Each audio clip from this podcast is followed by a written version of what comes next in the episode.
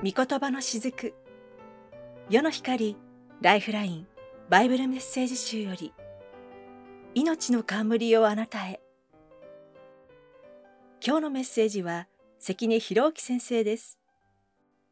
藤川真澄の朗読でお送りします。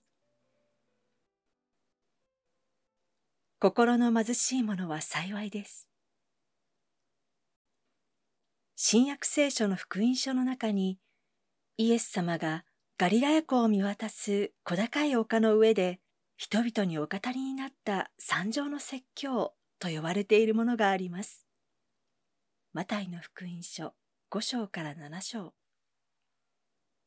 その中でイエス様は本当に幸いな人とはどのような人かということを教えてくださいました。イエス様は最初に心の貧しい者は幸いです。天の御国はその人たちのものだからです。と語り始められたのです。五章三節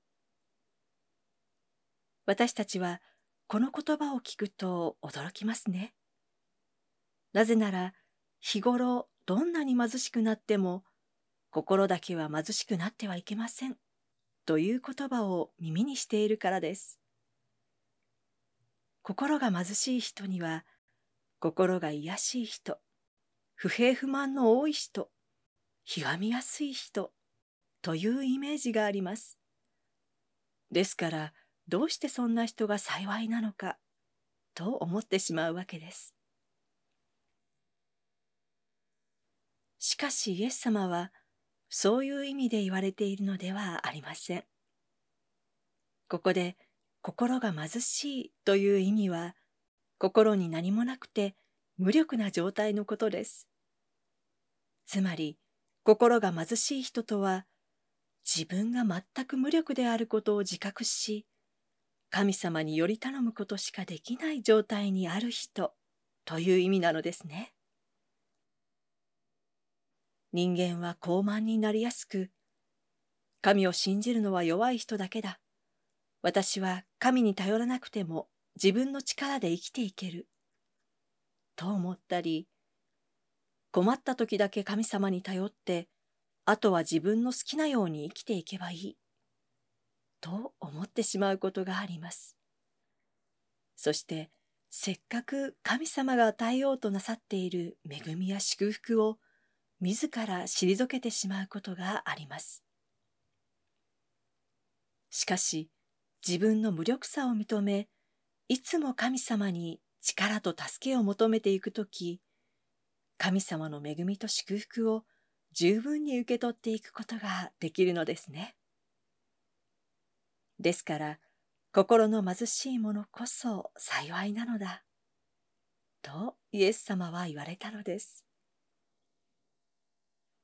そしてイエス様は、天の御国はその人たちのものだから、と言われました。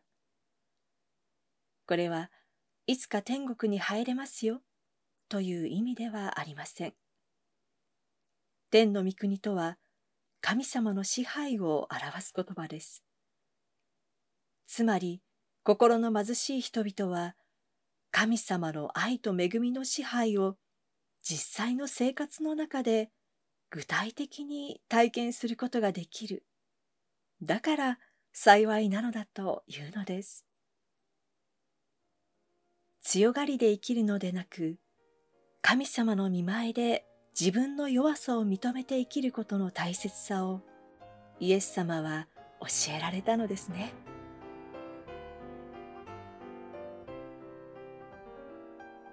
関根博之先生のメッセージを藤川真澄の朗読でお送りしました。